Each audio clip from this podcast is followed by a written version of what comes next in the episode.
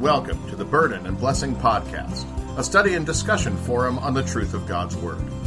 Our Bible study series examines a specific part of God's Word of truth. We pray that through this study your faith will be built up and you will grow in your knowledge and understanding of God's Word through what you hear. Welcome back to Burden and Blessing.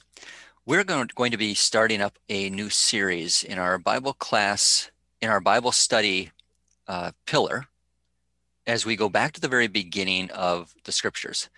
Most people have read through the book of Genesis, the very first book of the Bible, which lays the foundation for many things. And what we're going to be doing over the course of the next few weeks and months is going through an in depth study of the book of Genesis and some of the details that are laid out that lay the foundation for everything else that comes in the rest of the scriptures. So, what we'll be doing is we'll be taking a look at one chapter at a time. Sometimes we'll take more than one chapter as they kind of combine together, but going in depth with each one of these chapters uh, to look and really dig into the details of what God offers to us in these verses. And joining me in this series on the book of Genesis to go through these uh, depths and riches of God's word is going to be Pastor Mark Tiefel. Mark and I have both been going through independent studies of this in our own congregations and felt that this would be a valuable thing to pass on to our listeners as well. Mark, glad to have you with us this morning. Yeah, glad to be here. I think this will be a good topic to study and to try to dig out some truths from God's word on. So, in the past, we've done a series on overviews of the books of the Bible. And when we went through and studied the book of Genesis uh, quite a while back, we just kind of did a, a, just a brief overview of what takes place, covering the broad details of the book of Genesis. And I would encourage our listeners as we get into this particular series that it might be valuable to go back and re listen to that overview podcast of the book of Genesis just to get the, the basic details of the author and some of those things, who the Holy Spirit used to write these verses. Uh, we'll touch on that a little bit in our series, but we're going to jump into chapter one. And let's start, Mark, with the book of Genesis itself, the word Genesis means what and how does it fit into what we're going to be reading about in in these 50, 50 chapters? The book of Genesis means beginning and it's the start of something.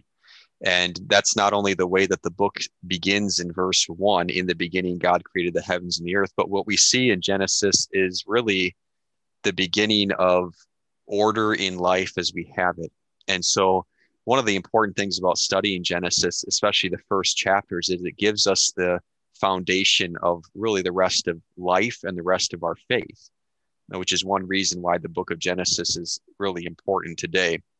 But in these chapters, in these opening chapters in Genesis, you get the beginning of time, the beginning of things in the material universe, the, the beginning of mankind, um, the existence of God, uh, God claiming and and holding the status of eternity, uh, having no beginning or and no end. And so it is a beginning, a book of many different types of beginnings, and that's why it continues to be very important in our lives today.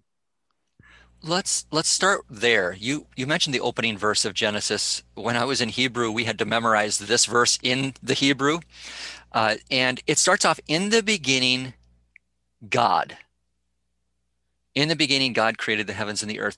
That that word in the hebrew is elohim.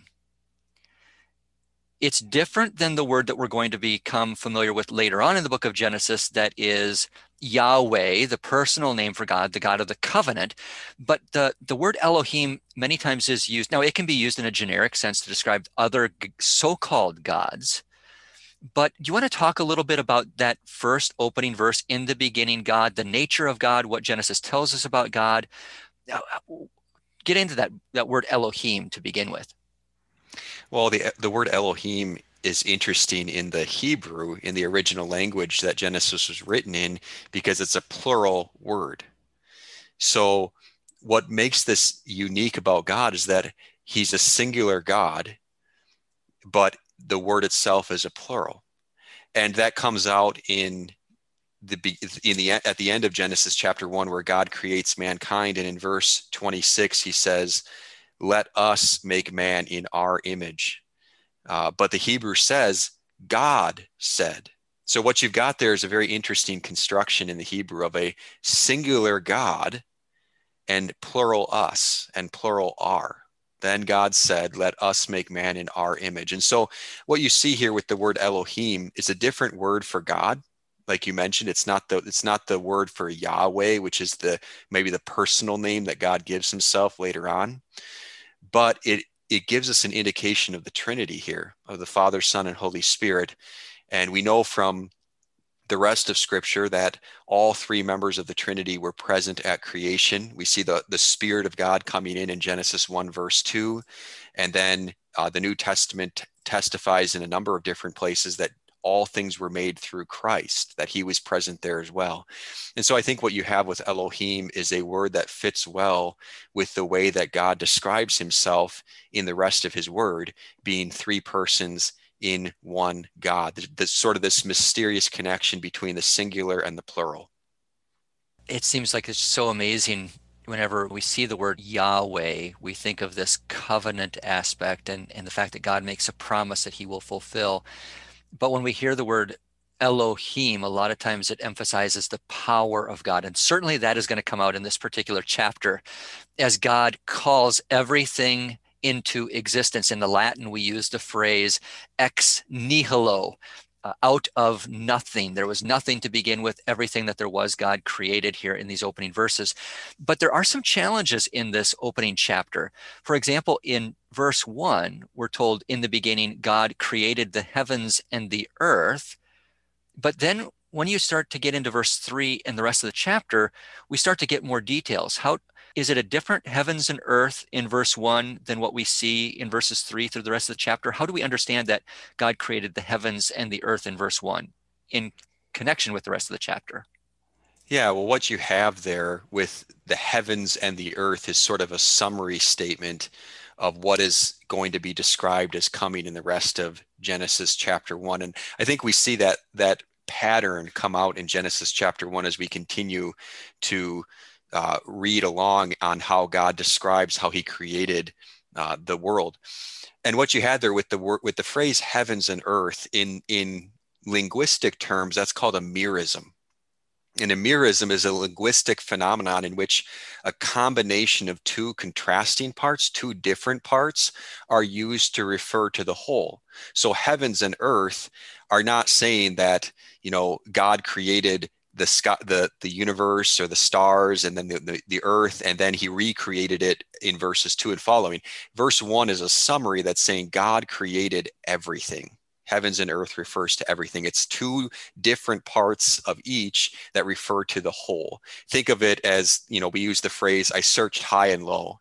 You're not saying that you literally went high and you literally went low, but you're saying you searched everywhere. Or if in your car you have bumper to bumper coverage, that's not saying only your front and rear bumpers are covered. It's saying the entire car is covered. That's what you have there in Genesis 1, verse 1 with the heavens and the earth. It's saying God created everything. And then as we move along, God's going to tell us how he did that. And this is this is the the God's going to do this in Genesis chapter 1 in a number of places where he says he creates something and now he's going to tell you how. And that's that's what we, we get into that with Genesis chapter 2 as well. So as we go on then in, in verse 3 the lord is going to give us he's going to back up and he's going to give us more detail about what he means then about the heavens and the earth in verse 1 correct? Exactly yep. So in verse 3 through 5 we get the first day of creation. And and so we use that term the day of creation. We'll, we'll come back and talk a little bit more about that because that can be interpreted in different ways.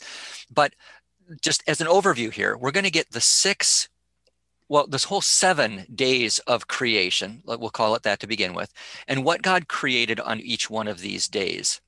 So, why don't you first of all give us the overview of the six, the first six, first six days of creation? We'll talk about the seventh day later on, and what God is doing on each one of those days. We'll come back. We'll talk a little bit more about those in detail once you give us the overview. Okay, so the quick summary of the days, what happened on each of the days of creation. Day one, God creates light, and He also creates what I what I refer to as the the basic matter of the earth. Um, it says there, "Let let there be light," God said, and there, there but verse 2 tells us that the earth was without form and, and void. So the matter was there, the earth materials were there on day one. Um, some people think that it was only light that was created on day one, but we also we have we know because of verse two that the earth was present as well in some type of voidless form.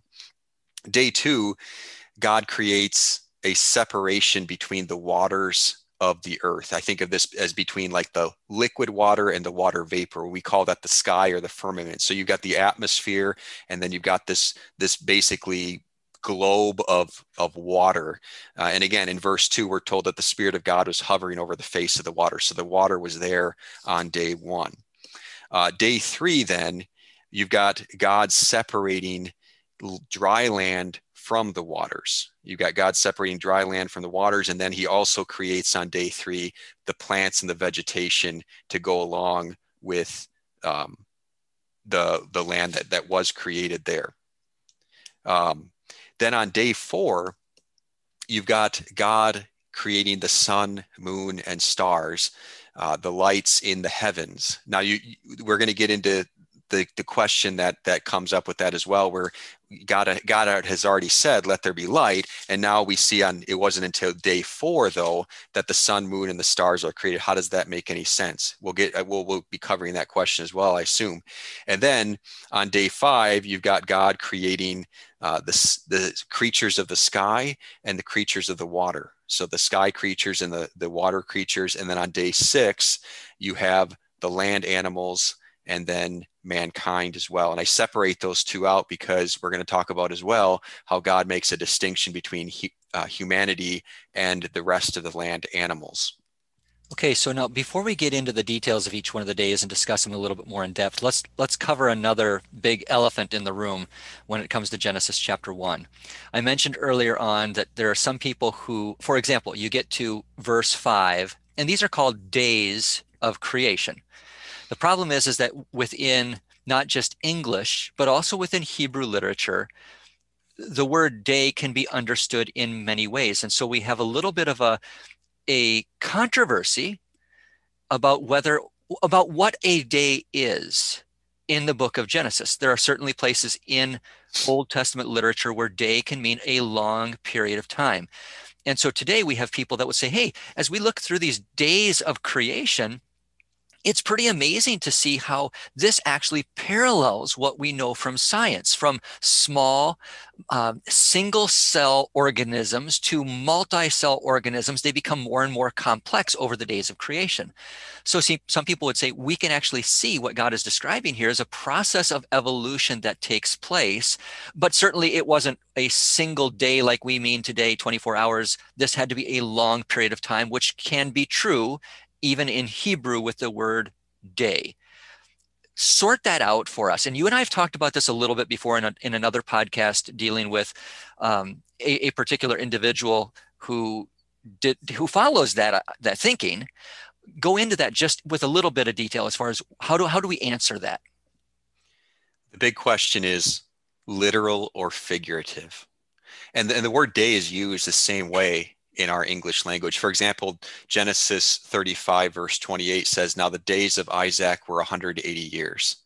So it's saying, it's not saying that the exact literal day, but it's saying the time in which Isaac lived, the time period in which he was around. Or we might say today, back in my day, things were different. And we're not saying, I'm, you know, when you say that, you're not thinking of one day in in particular you're thinking of the generation in which you lived. So a more figurative usage of day is the bible does use that. The big question is in genesis chapter 1 when we look at the context is it figurative or is it literal? And like you said the big the big difference between those two thoughts is is god telling us that he created the world in six literal 24 hour days essentially one week or is he telling us that it took a longer time and the earth is actually a lot older than we might think it, it is? And therefore that's where evolution would come in of the the evolution of creatures and species and and uh, things throughout the course of long periods of time millions or billions of years long if day is taken in a figurative sense. Um, so there's actually you know an, uh, a theory for this. This is called the day age view in, in technical terms uh, because it's become such a popular movement within the church really Uh, it's it's it's certainly been part of, of things outside the church, but it's really gained its popularity within the church. So when we read Genesis chapter one, we want to try to answer the question literal or figurative. Now there's a th- couple things that come to mind. First of all, when you're trying to interpret a word, you always take the most basic meaning, the most common meaning, unless the context around it indicates that it's referring to something else. So when you look up the word day in a Hebrew lexicon, which is kind of a fancy word for a Hebrew dictionary, uh, the Hebrew word, which is yom, the most common understanding of that word is a normal 24 hour day. I think that's the same in English too. When we use the word day, we typically refer to a literal 24 hour day, is how we typically use it. So that's the first hurdle that you have to overcome in Genesis chapter one is when you take it with its most basic meaning, is there anything in the text to indicate that God means something different than that? And there really isn't. There really is not. And then what adds on top of that is when God qualifies that in his word with some, something, when he qualifies day in his word, it's always referring to a 24 hour time period. Consider this uh, passage, Leviticus 9, verse 1. It says, On the eighth day, Moses called Aaron and his sons and the elders of Israel. So, Nathaniel, when you hear that verse, Leviticus 9, verse 1, when you hear the word day, what kind of day do you think of? Well, I certainly don't think of uh, a uh, hundred years or longer. Eighth day, I think of a month, Mark. I think of a calendar yeah. that says March 20th. Yep. One of the boxes on the calendar, exactly. one box, right? Yep. Yeah. And that's that's exactly the way it's meant to be used there because God qualifies it with the word with the word eighth. And whenever we see that happening in scripture, it's always referring to a 24 hour time period. Now, nobody debates what the word day means in Leviticus 9, verse 1. Everyone agrees it means one regular day. Why do we think of it differently in Genesis 1, though, when God goes through each of the days and says, the first day, the second day, the third day, the fourth day, the fifth day, the sixth day. He qualifies the word day with a number. And everywhere else in scripture, when God does that, it's referring to a 24 hour time period. Here's the second qualifier that comes in in Genesis chapter 1 with each of the days it says the evening and the morning. The evening and the morning were the first day, the evening and the morning the second day. Another qualifier meaning a word that gives specificity and meaning to the word in question. We're trying to figure out what the word day means. Evening and morning helps us understand that one, two, three, four, five, and six helps us understand that. God put that into his word to help us know what the meaning of the word day should be. So Genesis chapter 1 is abundantly clear and even clearer than other or- portions of scripture on what the word day means and it's always a 24 hour time period. And the the evolutionary theories that introduce alternative views those impose a thought onto the text instead of trying to understand the meaning from the text. So when Christians read Genesis chapter 1, it's important that they understand those basic facts of the case because that's really important to understanding Genesis 1 the right way, but also knowing where some of these other theories come from. They're, they do not come from God's word, they come from ideas outside of the word that people are trying to cram into the text. So, related to that, then, I want to get into two other factors that help us sort through the creation account as distinct from the theory of evolution that you were just talking about. And I, I thought it was interesting what you commented on, because you commented on the fact that where this this intent to insert a or to impose a new idea onto the text is coming from isn't come coming from atheism. It's coming from Christians. And the majority of Christians in the United States of America, I don't know that you could say throughout the world, but at least in the United States of America, have rejected the literal understanding of Genesis for a different view because it matches up with they, what they want to believe or what they've been taught is true in the classroom. So, related to that, now there are two other factors that are extremely important dealing with the, the idea of evolution. Related to that is the fact that in evolution, single cell organisms evolve into multi-cell organisms. And so we we all have seen the picture of the uh, the monkey into man or what we call sometimes the molecules to man hypothesis or theory. So we've seen that picture.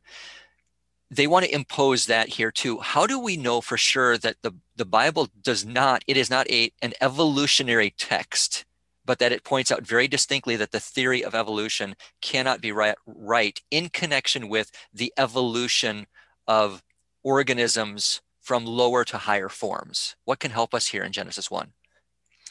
The biggest, the biggest clue to the answer to that question is the phrase according to its kind that phrase is used 10 times in Genesis chapter 1.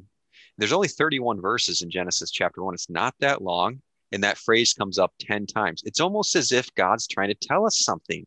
You know, God's trying to reiterate a point over and over again, according to its kind. And, and what God does is everything he creates, he tells us he creates according to its kind. What that means is that it, there is no crossover of kinds. We might think of the word species today or the word genus. There's different there's different ways to classify the plant and animal kingdom with different uh, labels that we give the, the different kinds of animals or plants. God tells us everything was created according to its kind. And in, when he talks about the plants, for example, he gets even more specific about what kind of plants. In verse 11, God says, Let the earth bring forth grass, the herb that yields seed, and the fruit tree that yields fruit according to its kind. So we know that even the different plants have their own different kinds. Same thing with the animals. Uh, you can have uh, different species and different kinds of animals, but we never see a crossover from one to the other. Um, there's a lot of variation within the kind. You have different breeds of dogs. You have different types of cats. You've got you've got different like you know horses and zebras and mules are all kind of similar but they're not exactly the same but it, they all go back to one type of kind and here we see an example of god not only going out of his way to tell us this but we see an example of how genesis confirms science a- actual objective science that doesn't come with an ulterior motive what do we see in the world around us we see that animals have great variation, plants have great variation, but there's never a crossover. Okay, evolution rests upon the, the presupposition that there has to be a crossover of kinds. And that, like you mentioned, with the with that famous illustration of the the the the lizard becoming the ape, becoming the man, you're crossing over there into different types of kinds. You have to see evidence of it. There's no evidence of that in the fossil. In fact, the, the evidences that have been shown by scientists have been disproven as hoaxes. There's examples of that. So you see Genesis confirming what we observe in the scientific world around us that there is order, that there is design, that it's not chaotic, that God creates things like He said He created them according to its kind. Very important phrase in Genesis 1 what's amazing to me about that phrase, Mark, you mentioned that it's found 10 times in this chapter. You find it in day three with vegetation, plants, whether that be leafy plants or fruit. You find it on day five with birds and with fish. You find it on day six with the land animals. So, so God is very, very clear. Like you said, it's it's almost like He was trying to tell us something. it's almost like He knew what we were going to try to do to His text, and He tried to put in as much detail as He could so that we wouldn't misunderstand what it is that He's trying to tell us in these verses. But but here's where we go back to day, because if you take the days of creation as figurative if if Genesis 1 is just considered poetry, well then we can't base anything realistic off of what the text is telling us. Again, you see how these topics are connected. It, we have to understand Genesis is a historical record of what actually occurred and what God is actually trying to tell us about what happened because then we can take his words as they're written. But if it's if it's all just a figurative poem or myth, well then everything is up for grabs at that point. It doesn't doesn't matter if he uses the word the phrase according to its kind. If we're just talking about a figurative myth here, we can't take anything as it stands. That's the problem. Well, this might be jumping ahead a little bit. We'll take this up next time. But in Genesis chapter 2, verse 4, you actually have this is the history. Mm-hmm.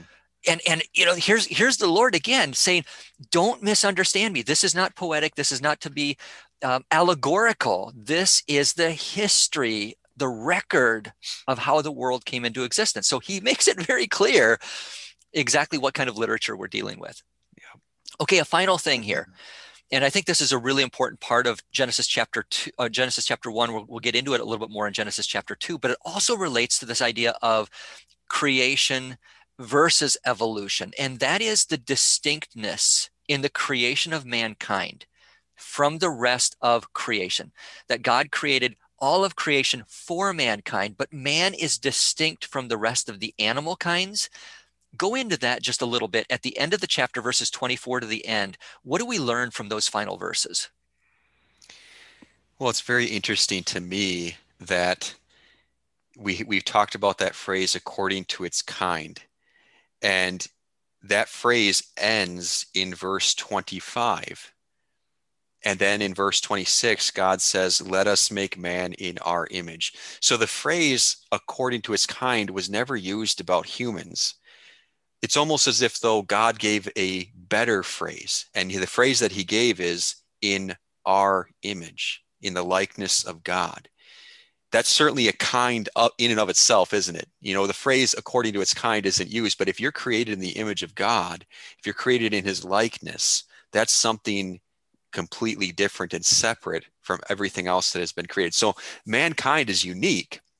Mankind is different, but God says it's in a heightened way. It's in this special way where God made them almost, the word is almost like an exact imprint, kind of like a, a, a rubber stamp or something where it's it's an exact imprint of what God is going to be like, is it what God is like. And here's here's probably the most important thing that you lose if you if you introduce evolution into genesis here is you lose this special nature of man's creation. And we know from other parts of the bible when we study the phrase with image of god what that means is is first of all that mankind was created perfect and holy the image of God is testified in other parts of scripture as, as an indication of God's perfection and holiness, his righteousness. Now, when we think of the word image, we think of something we can see with our eyes. We think of, we think of what we view, and, and humans certainly have a distinct look about themselves. But God is not human, God is spirit. And so God is not telling us that we were created in his physical image in the way that he looks, but in our spiritual image in our in our holiness and our righteousness.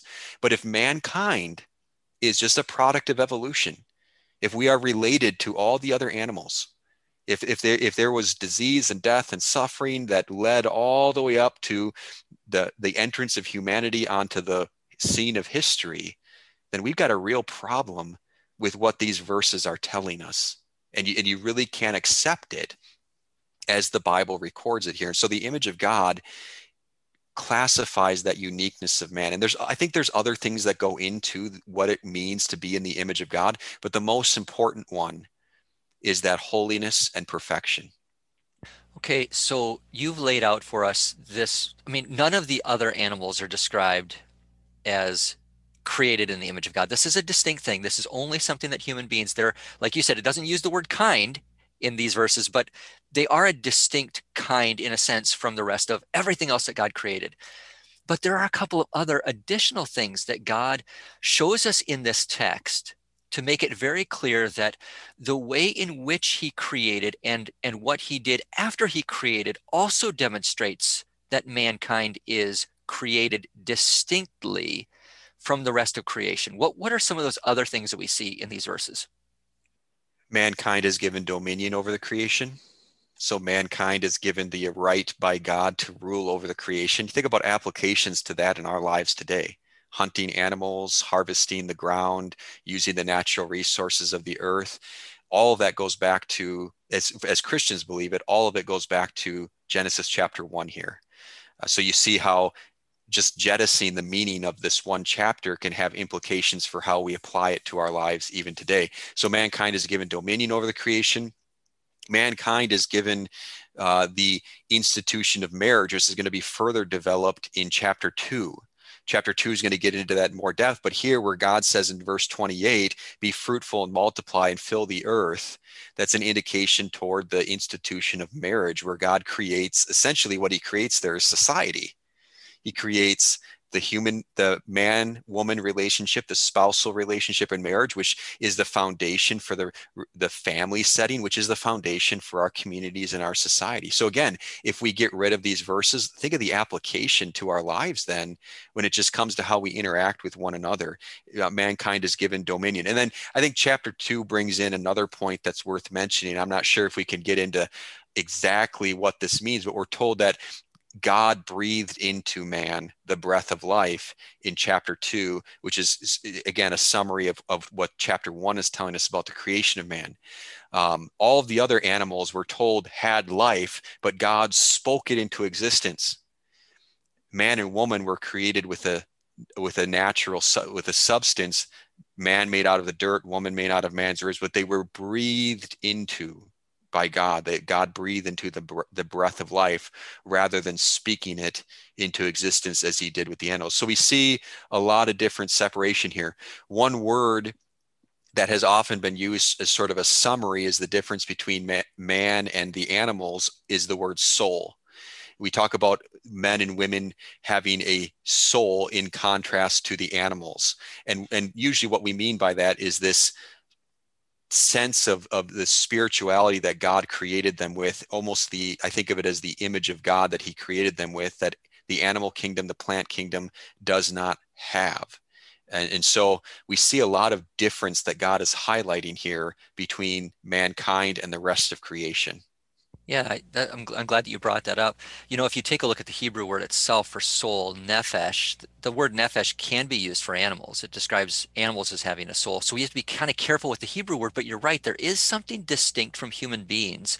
And part of that is the way that we have the ability to to think, to use our intellect, to communicate, to have a relationship with God. You know, all of those things are part of what you're talking about as the soul, that life breath are being created in the image of God that makes them unique. And it's hard to to narrow down exactly what that is, but we certainly see in Genesis chapter 1 and what we'll get into in chapter 2 that that mankind is unique. They they were the crown of God's creation. The rest of creation was created for mankind. And we'll, we'll, when we get into chapter 2, this is going to take us a little bit more deeply into some of these thoughts that we start with here in Genesis chapter 1 and we'll dig into with more uh, thoroughness in the next chapter. Uh, let's back up just one thing. You introduced a question, uh, which I think is valuable to get to. Let's back up to the fourth day of creation. You commented, well, on day one, God created light. On day four, he creates the luminaries. What's going on there? How do we understand that? Well, we see this crossover between the first three days of creation and the last three days. So days one, two, and three, and days four, five, and six, we see a connection between those days. And I like to think of it as quantity versus quality. On days one, two, and three, God is telling us that He's creating the quantity. He's putting the, the materials out there. He's putting the, the the the things out into the world and then what god does in days four five and six is he gives it greater quality he, he gives greater order to the things that he put down. And, it, and a good way to do this at home on a piece of paper is put one, two, and three on the top row and four, five, and six underneath that. And there's a crossover between those days. So on day one, God says, Let there be light. On day four, he gives order to that light, he gives quality to that light, sun, moon, and stars. On day two, God says, Let the waters be separated, the sky and the seas. On day five, the crossover day, he creates the birds and he creates the, the, the sea animals. He gives greater quality, greater specificity to what he put out there on that on the first set of days. And then day three, God separates the land from the waters and puts the herbs and the, the grass and the plants on the land. And what does he do on day six? He creates the animals on the land and he creates mankind. So you see the quality given to what god put down. So that's a it's a good way to remember how how god traces that through in genesis. We talked about how greater order goes along as you read in genesis chapter 1 from the very beginning uh, the first verse saying god created everything and now he's going to tell you how he did that. And you see a great design there. You see a beautiful design in Genesis chapter one. It also helps you remember why God did the order that he did. Well, we could spend another three hours just on this opening chapter. There's a whole lot more in here as we're digging into these details, but we want to introduce these chapters and get into a little bit more depth. If you do have questions as we're going through these chapters, feel free to send those to us by email. We'll incorporate those and ask, uh, answer those questions as we're going along. We invite you to join us next time. We'll get into chapter two, a little bit more detail in what we have started going through here in chapter one. Mark, I pray that the Lord would bless your study with your congregation out there as you continue through Genesis. And for those who are listening and joining us, we pray that these studies would be a valuable, in depth digging into the scriptures for you as well as we refresh our minds on all of these basic and foundational beginning truths that God has laid out for us. So we hope that you will join us again next time. May the Lord, in his rich and abiding grace, keep you all. We hope that you will join us again next week for another episode of Burden and Blessing podcast as we continue to take every thought captive to the obedience of Christ. Until next time, take confidence in your Savior's promise that He will always be with you, even to the end of the world.